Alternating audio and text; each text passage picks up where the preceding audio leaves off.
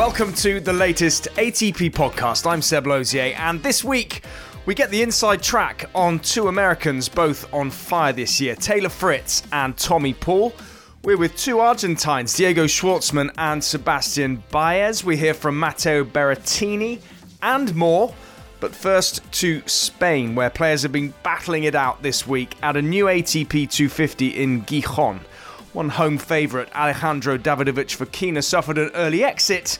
He was beaten by Andy Murray, but he still sat down with Ursin Cadares to talk life goals and aspirations. Obviously, to be number one, uh, to win a Grand Slam, but after that, uh, I winning. mean, those are big goals. Yeah, winning like in Spain at home. Doesn't matter if it's 250, if, uh, or 500 or 1000. And to play someday in the center of Monte Carlo. That one's and That one is wha- ticked. Yes, that one I did it. Your coach uh, described you as a volcano. More, I'm more like tsunami, but he described more a volcano. Why you tsunami? because and I have a tattoo with with with a tsunami because my mentality is like where I go I have to erase it. Like everything has to go out. down. Yeah. Okay.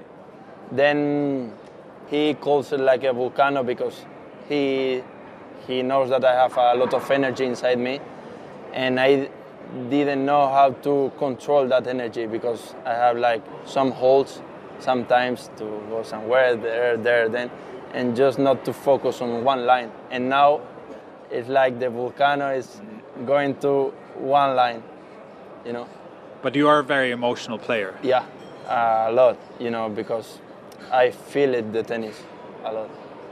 I feel every point, every game, every every you know everything. Then for me it's like every point that I win, every point that I lose, I, I feel it myself. Then yeah.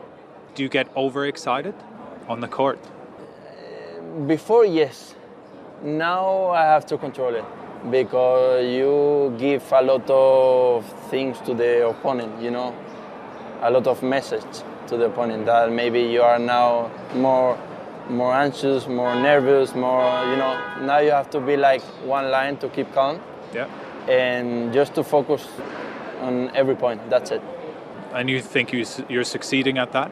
To keep Well- everything in well, one? I started in Monte Carlo. Then fro- from the moment it's good. It's good. It's going well. Very good. And uh, just one more. Um, the ascent of, of Carlos Alcaraz, does that give you extra motivation? Uh, you've got someone from your own country that does. Well, obviously every player has own goals, and I have my my things, my career. He has own career. Then what he's doing is like a motivation for me, obviously, because you know, if he's doing that, maybe I can do what he's doing, not on the same age because he's younger, but you know, someday I want to play against him.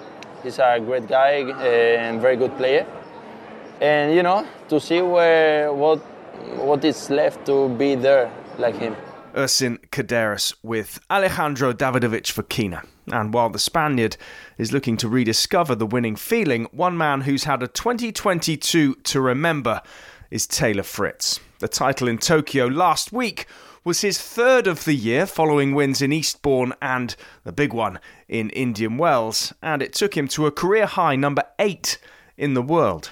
He puts a lot of his improvement down to being more physically robust and now travels with former player turned physio Wolfgang Oswald, who recently spoke with Candy Reid. I actually thought I wanted to go straight on tour and be a physio on tour.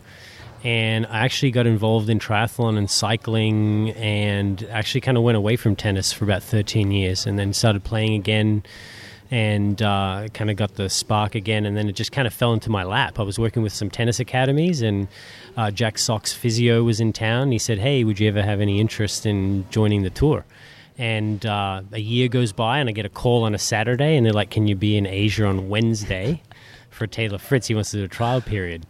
And I got there Thursday. I couldn't quite get out of the clinic that quickly, and uh, and we did the fall, and yeah, he offered me the position for the next year, and I've been with him ever since. And what year was that that you That first? was end of 2017. Okay, so it's been Yeah. five years Yes, now. And how has Taylor progressed in a physical sense? Oh, he's become a lot stronger.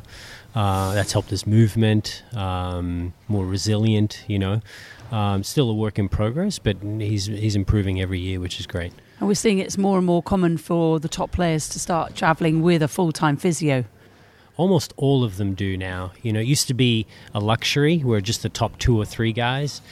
Now you might be at a disadvantage if you're not, so to speak. So kind of everyone's trying to do the marginal gain thing. So if you're one of the few people that doesn't, now there's ATP physios, they just don't have the time to spend as much time with each guy. You know, it's maybe work on your shoulder, uh, do something, but they can't get an hour and a half in every day. So if you have your own physio, then you can do an hour and a half in the evening as your treatment. So describe a typical day when you're at a tournament with Taylor. So it, depends if we're practicing once or twice, but let's go just a regular match day. You know, we'll be on the table for about an hour. I'll stretch him out and work on some soft tissue stuff, maybe stuff that's bugging him from the day before. We'll do 30 minutes of active then in the gym. Uh, then he'll have his hit. Uh, and then uh, at the end of the day, we'll do hour to an hour and a half, depending on how long the matches were, how beat up, you know, how long in, into the tournament it is. Um, so it's it's quite a few hours of being, you know, and then if it's a training day, you also got to add some gym in there. Um, we try to not to to a heavy gym session like two days out from an event, but before that, we might we might practice twice and do gym and all those treatment sessions. So those are long days.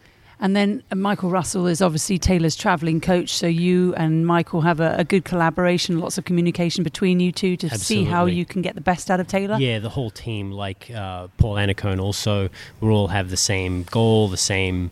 We all feed off of each other. Hey, I need this, and, and it works out really, really well. Um, we're re- really lucky to have such a good good team, and, and we talk everything over, and it's it's great. And Taylor is um, very tall, isn't he? And quite a slim person. How is he bulked up and how much can he bulk up or what does he need to do physically in the future to get even better? Yeah, he, he has a hypermobile body, so he's very flexible. So those type athletes need more stability and strength, right? So we try to kind of focus on that um, and any problem areas, and and um, it's a little bit of a it's a linear movement with some some other variations. So it's it's it's complicated, but um, it's hard to do it all at once as a tennis player because you're still a tennis player. You still have to practice, still have to be better on court. So you ha- kind of have to trickle things in over a few years. So that's kind of. And are you learning every day? Because obviously you have great knowledge, but everybody is slightly different, and Taylor's body is different from O'Reilly Opelka. Yeah, so you learn how somebody responds to a treatment modality or to a technique. Uh, what might work for one player, like Reilly Opelka, is the opposite. He's very stiff, so he's completely different treatment sessions, right? So yes, uh, what might work for one athlete feels great, and the other one it, it irritates them. So sometimes you just have to kind of learn that body, and that's why I think there's not a lot of turnover when you look at physios on tour because once the player's comfortable knowing that that person knows their body, it's kind of tough to kind of bring someone else in and it takes a little bit of a learning curve. So you see physios usually with players for a very long time. There's not usually a lot of turnover. And you work with Reilly Opelka as well? Yes, yes. And I've worked with uh, Mackenzie McDonald and, and, and, and Tommy Paul also, and a few other guys on and off, but those are the two guys I work with mainly, yeah. And do you enjoy the travelling life? Yeah, I'm a tennis junkie. so when I'm not, you know, here, I'm playing tennis myself, or I try to sneak in a tournament, I'm practicing, um, and I watch tennis. I'm a tennis nut, and I love traveling, and so yeah, it's it's perfect job for me. As an Aussie, is your favourite surface grass? Yes, to play on, but I love clay. It's just Oh. more of a chess match and there's a little bit more thinking. Although now the, the surfaces have become more homogenous and it's more the same. So, but I don't know. There's something about clay. I don't know. That just And you speak Spanish, so you've obviously got clay roots. Yes, that's true. but I am terrible. I have no patience to play on clay. So you don't take Taylor on once in a while. I, I I've warmed him up for a few matches, and we hit every once in a while. Yeah. So you get a little bit nervous when you step on court for no, the first actually, time. Actually, no, no, I don't get nervous hitting with him. I get more nervous hitting at a club match. You know? it's just weird. Well, because the other club people know you hit with Taylor Fritz, so they have maybe, maybe big I have expectations. expectations against with Taylor. So no, it's fun. Final question What's your favourite tournament? I think I've been asked that before, just casually from friends. I think it's it's like asking someone like their favorite song. It's, it depends on the mood. Like there's something about each like venue wise, the that court in Rome, that court one with all the statues, Pietrangeli. yeah, just has something. And then Wimbledon, it's just like you just walk in there and you just feel this vibe that you don't feel at other slams. But then the French, everyone dresses well, and it's kind of I love the vibe at the French. U.S. Open's very kind of hustle bustle, and, and but you're in New York City and Manhattan, and obviously being Australian, I love Australia. so I, there's no favorite. It depends on the mood. They're, they're all special, I think. From the physical side of the game, now to the mental aspect, and another American player Wolfgang Oswald has worked with in the past. I'm Tommy Paul, and this is my mentality. That's a very, very good set of tennis from Tommy Paul. He made a real jump last year. I would say my mentality is pretty locked in when I'm on the court. You know, I'm trying not to not look around too much and have a, an aggressive mentality out there. That's a brilliant game from Tommy Paul. I think it's just it, it comes from coaching in general. I mean, I've had a lot of good coaches, and they've they've coached me into that mentality. I haven't always had it. It's another beautiful evening in Acapulco. And an impressive beginning to Tommy Paul, who would love to be able to be the top 10 player for the first time. For me, mentally, um, I'd say the biggest thing I've had to overcome is just like lapse in focusing. It's taken Tommy Paul to get himself in this position. You know, just staying locked in. I mean, that's been the biggest thing for, for a while. Fantastic from Tommy Paul, and he thoroughly deserved that victory. I mean, anytime you're playing on center court or night session or somewhere where there's a packed crowd, um, the pressure rises, but I mean, it's also more fun. So I feel like all the matches that are the most fun come with a lot more pressure.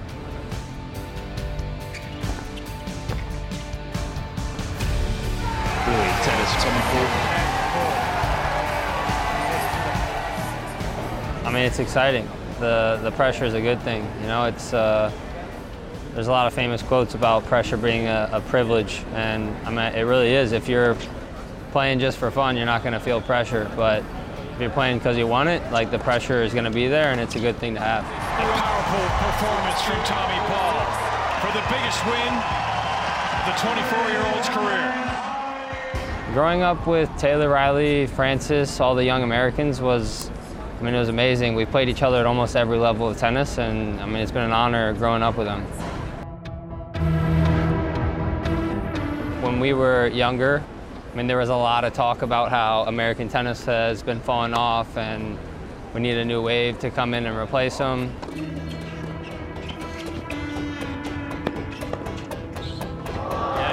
And first set, Paul, Tiafoe. We all scout for each other, we all support each other, and it's been great uh, coming up the game with these guys. Like, so happy we got to do it together, you know? Just four Americans, young Americans, who were all pushing each other. Tommy Paul, then there was Opelka and Tiafoe. I mentioned Taylor Fritz.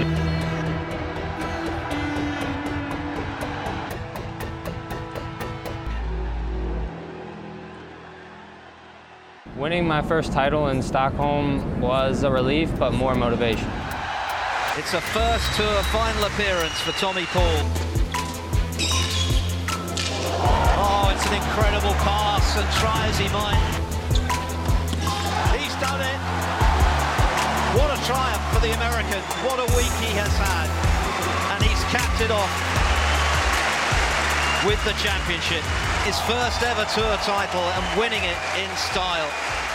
You know, it was the end of the season, so I had a lot of time to go back and, and continue working on whatever I was working on at the time. I, I would say it was just really motivational for me. I was super excited to play. Tommy Paul up against the number two seed Carlos Alcaraz to start off what should be a fabulous day's tennis. Oh my goodness, what a point that was! I'm looking for another title. Obviously, like I want to win every match I play. I always say that. It's probably corny or whatever, but it's true. Like every time I step on the court, I feel like I can win, and I want to win. So that's my goal, and I want to be more consistent. I made a lot of quarterfinals this year, but I want to make pushes deeper in tournaments. And it was an eighth quarter final exit of 2022 in Gijon this week. But that same level of consistency now has him firmly established as a top 30 player. Another player knocking on the door of the world's top 30 is Argentina's Sebastian Baez. He started the year at 99 in the Pepperstone ATP rankings, so it's fair to say 2022 has been a breakthrough, as he told Jill Craybas. The last year I played a lot of challengers. I tried to, to play ATP, but with the with the rank was too hard. I played a lot of tournaments, and the last month of the year I can be inside the top 100 with a lot of points, and I think the level was too similar. So I think that's that was the the key to to jump to, to another another level, and to, to try to, to be better in the little things on the on the job, outside the court, inside the court with the with the recoveries. Uh, we try to to do the little things better than before. And now, of course, I want to, to be better, but I have a lot of tournaments. I'm so young too, so I I happy to, to be here and and I want more, of course. Could, could you give us maybe some examples of what those little things are that were so important for you? Uh, for example, the times to be in that time in one place to be before that time.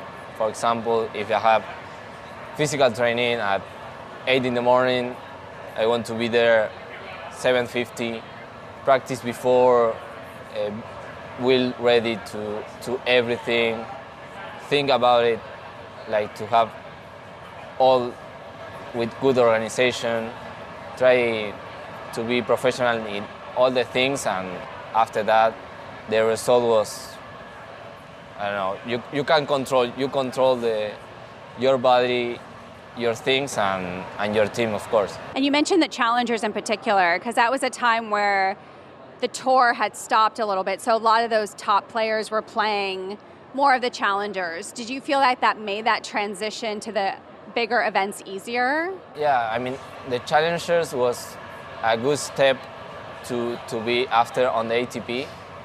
I'm happy to, to have Challenger in South America because for us it's a big chance to play because we have a big difference with the USA players or with the European players because have tournaments all the time in the year and we have just little bit tournaments. And in one two months in one year is nothing but the last year was, I think, was the best thing to, to use in South America, and, and today have a lot of players from South America on the, I don't know, top 300 maybe. Have a lot of players, and and that was a little bit uh, key for for that step to to be more. I, I want to mention a, a, South American player that's had a big impact on you as well from your home country, of course, Del Potro, who's he's mentoring you now. What what along with your coach, of course. Yeah. What what do you feel like has been the the biggest help between your coach and Del Potro? Del Potro was a big inspiration for me because he was he is too big in our sport. Uh, he always we spoke with, with my coach.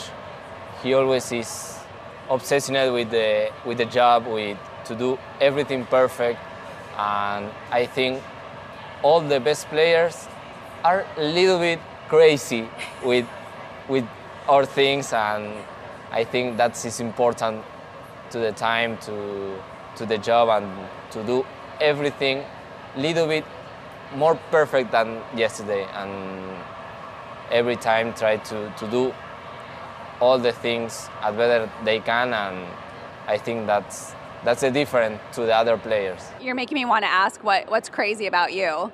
You seem very calm. uh, yeah, yeah, but every, every time I try to be a little bit more crazy than yesterday, but it's hard because uh, I don't know. I'm too young, so I have to learn a lot of things. I hope to have a big career or long career, but I'm happy with all the things I, I do, and of course, I want to to do some things more, but I try to be just focused on my things today and and to be happy with that. Sebastian Baez with Jill Craybas, and from one five foot seven Argentine with plenty of youth on his side to another with a little more experience on his. At the grand old age of 30, how much does Diego Schwartzman know about his own career? ATP Uncovered went to find out. From Argentina, Diego Schwartzman. How well is your memory? Not sure. Let's see. I think uh, my career is good. All right, let's see, let's see how well you remember things. Who did you get your first win on the ATP Tour against? Uh, Bellucci, 2013 in Buenos Aires. Easy one. Hometown tournament. Too easy. Sorry. Yeah. Where did you play your first ATP Tour match? Uh, Viña del Mar. Yeah. Against uh, Ceballos. I won the first set. Yeah. Then I lost. Yeah. Do you remember what year? Uh, 20. No, 2013. Yeah, yeah, yeah. Same year. Just the week before Buenos Aires. Yeah. It's all happening at once. Yeah, it was a good uh, clay season South America. Yeah. Who was your first top 10 win? Cilic, U.S. Open. No, no. Maybe Dominic. Dominic, but I don't remember where. Clay? No, no, Montreal. Montreal. Yeah. Go for the year.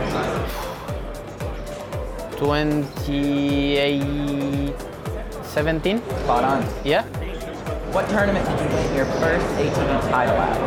Uh, Istanbul against uh, Grigor. Year? Uh, 2016.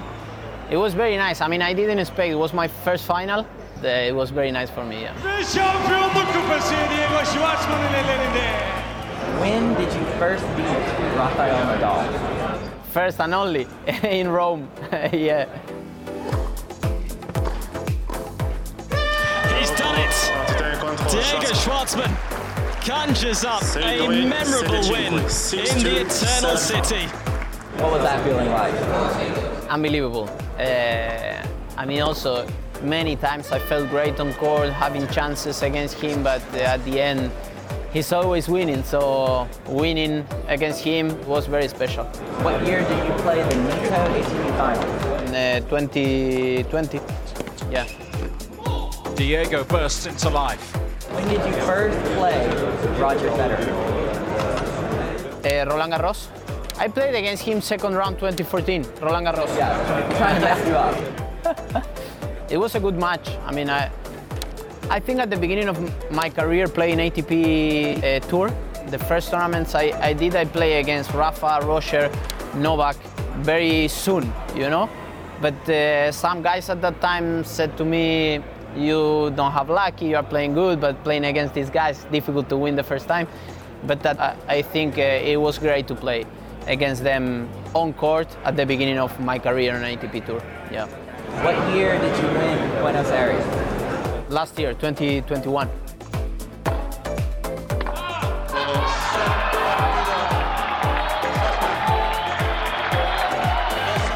What was it like to win your title on home soil? Unbelievable. I, I've, if I have to choose one of the four I, I won, uh, that's the one. First time winning a title in Argentina after too many years without an Argentinian winning, it was it was very special for me, for the organization, for the people there. Yeah. Who did you beat for your 200th victory on tour? This one, no idea. No, no idea. Close by. Against Casper, Indian Wells? Ah, what? But it was October, Indian Wells. Yeah, October, Indian Wells. Was that guy over there? Hopefully, you were able to make out some of those questions. Diego Schwartzman, always good value. You're listening to the ATP Tennis Radio Podcast. While Diego is now probably out of contention for the season ending Nitto ATP finals, Italy's Matteo Berrettini is one of a clutch of players still with an outside chance. Having retired injured at the event in Turin last year, he is desperate to get back there on home soil and has been talking with ATP Uncovered about what it took to book his place 12 months ago. All right, we'll talk through a few of them real quick. You started in Australia, ATP Cup, made the final there with Team Italy. What is it like playing with your country mates there? Yeah, it was a really special event. Um, it was really nice. The first time that I played ATP Cup, we reached the finals. Uh, had a lot of fun with my teammates. Uh, tough finals, but you know, um, yeah, great event. And it was actually the first event that we played in front of a crowd, you know, after 2020. So it was really nice. Yeah. First title of the year? Yeah, first title of the year, Belgrade. Um, a really nice tournament. Uh, went went there after like my my injury in my ab, so uh, really wanted to you know like to play a good tournament, and I won it. It's Berrettini brilliance that does it in Belgrade. it was a great week, uh, great finals as well. 7-6 in the third against Aslan. So great memories, yeah. We can visit Rome for a second. Obviously, a special tournament that is always in my heart. Uh, I was born there, raised there. Um, probably one of the reasons why I'm playing tennis is because I, I was watching that tournament when I was a kid. Um, nice memories. I think I reached the third round, lost against Stefanos, but great atmosphere and cannot wait to come back. Let's go to maybe your favorite city of the year, London.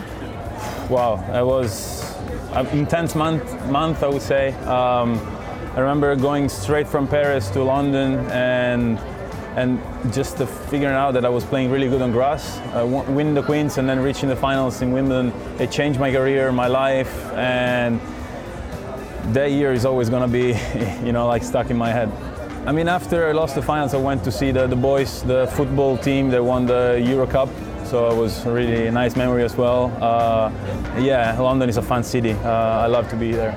We can go to Boston for Laver Cup. Yep. Yeah, first year in Laver Cup, unbelievable atmosphere. Uh, the TD Garden. Um, also a huge NBA fan, as you can see.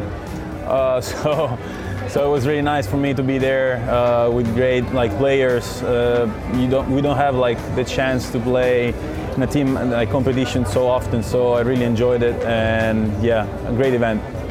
Last one of these for you. Let's visit Turin the, the, tournament didn't go in the way I wanted, but the fact that I qualified and the fact that a lot of people came to watch, I think it just shows how big like tennis is right now in Italy and makes us proud, you know, like uh, happy uh, to have like one of the biggest ATP event there and really like trying to get there again this year, but uh, it was a great memory. Like I remember a lot of people came to support me and watch me, so just I was really happy to be there. That's a wrap finally this week for something a bit different. Ahead of qualifying getting underway in Basel later this week, Chris Bowers went to meet one of the rising stars of Swiss tennis, Alexander Ritschard. With a father who played for the national team and an uncle also involved as a top administrator, a career in tennis always looked likely. But one day, his hopes very nearly came crashing down as he found himself moments away from losing his arm. It was a very strange situation. I was in the gym, I was working out, and then I felt a kind of a, a sting in my shoulder, and I was like, hmm, maybe I pulled a muscle. And then it turned out to be this huge deal where my artery clogged up and no more blood flowed to my arm. It was just a big, crazy, crazy couple months there. Um, yeah, I, I, wasn't sure if I was going to play. Definitely unsure. Um, because I have like a, a stent in my in the main artery uh, to kind of keep it open so that blood flows through, and that um, yeah, I mean I, I, couldn't train more than 90 minutes after the surgery, so I wasn't you know uh, I was like um, I don't think I can go professionally training 90 90 minutes a day. Yeah. How old were you when this happened? I think I was 22 at the time. This was 2000, this was my second year, I think. No, my third year. Yeah. In, in Virginia? In Virginia, yeah. I think I was around 23. Yeah, 22, 23. And you had one operation that didn't work, is that right? Uh, so I had a total of three. Um, once just to get the artery open, the second one to kind of remove the problem, which was the rib that was too tight, and then I, my lungs kind of just filled with blood, and I had to pump the, the blood out, and that was that. Yeah. I know it's easy shorthand to say that the arm was nearly amputated, but how close did you come to losing the arm? Um, I mean, I can only go by what they told me. They said they they had to make the decision within the next five minutes, and it was not opening. And then I guess I, I got lucky and it opened and the blood started flowing again. So. So that was the operation where they put the stent in. That was the operation, the first one where they just made sure to kind of open up the artery so that uh, my arm could receive blood. How much were you aware of all this, or did you only find out afterwards? There were some signs early on. I, I couldn't stretch my right arm over my head properly, and my left arm was fine. And, and uh, that was a sign, but we never thought anything of it. But that was just the first rib pushing down on my arm. And so, yeah. So there were some signs we just didn't, we never thought it would be what it was. Did you ever have to make any decisions medically with your tennis career in mind? Well, yeah. I mean, they they wanted me not to play tennis for the first year and a half, kind of, to just let the stent do its thing and kind of integrate into my body. Yeah, and I've, and that meant just not practicing more than an hour or ninety minutes, and it's tough to get anywhere in life with ninety minutes. So, uh, yeah, it was it was a difficult time. So, how long did it take before you could practice decent amounts? Um, I would say after about a year and a half, I, I went into the doctor and, and they said everything looks great, it's been healing great, and that I could do, you know, whatever I wanted to do basically. And, and that's when I kind of started picking it up. Yeah. Seven years on from that, you're playing Grand Slam main draw matches. Would you have looked back at that time and thought, no way? Yeah, no chance. I, I, I was thinking about quitting right after college because I was like, telling my parents I can't I can't do more than 90 minutes. This doesn't make sense. Um, but then I kind of stuck to it because I felt like I invested my whole life into this, and it would be too too quick to just give up. So here here we are. And is it as a result of just the hard work, or did you have to do extra stuff because you had to make sure that the arm wouldn't go bad again? Um, at first, I was just being careful, but as soon as they told me like everything's fine, you can you can do your things, then I just yeah, I just went to town basically.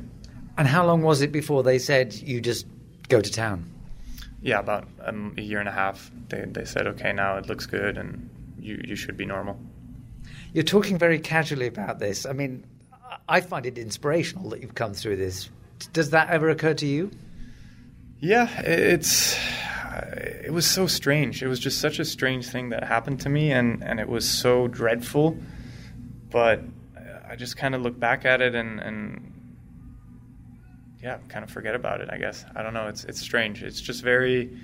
I try not to think about it too much. I I, I don't like talking about it too much either because I don't want to seem like it's you know, you know like that's the reason why I'm not playing good or something like that.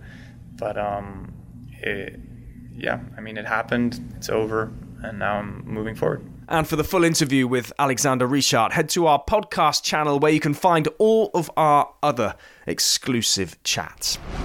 That is it for this week.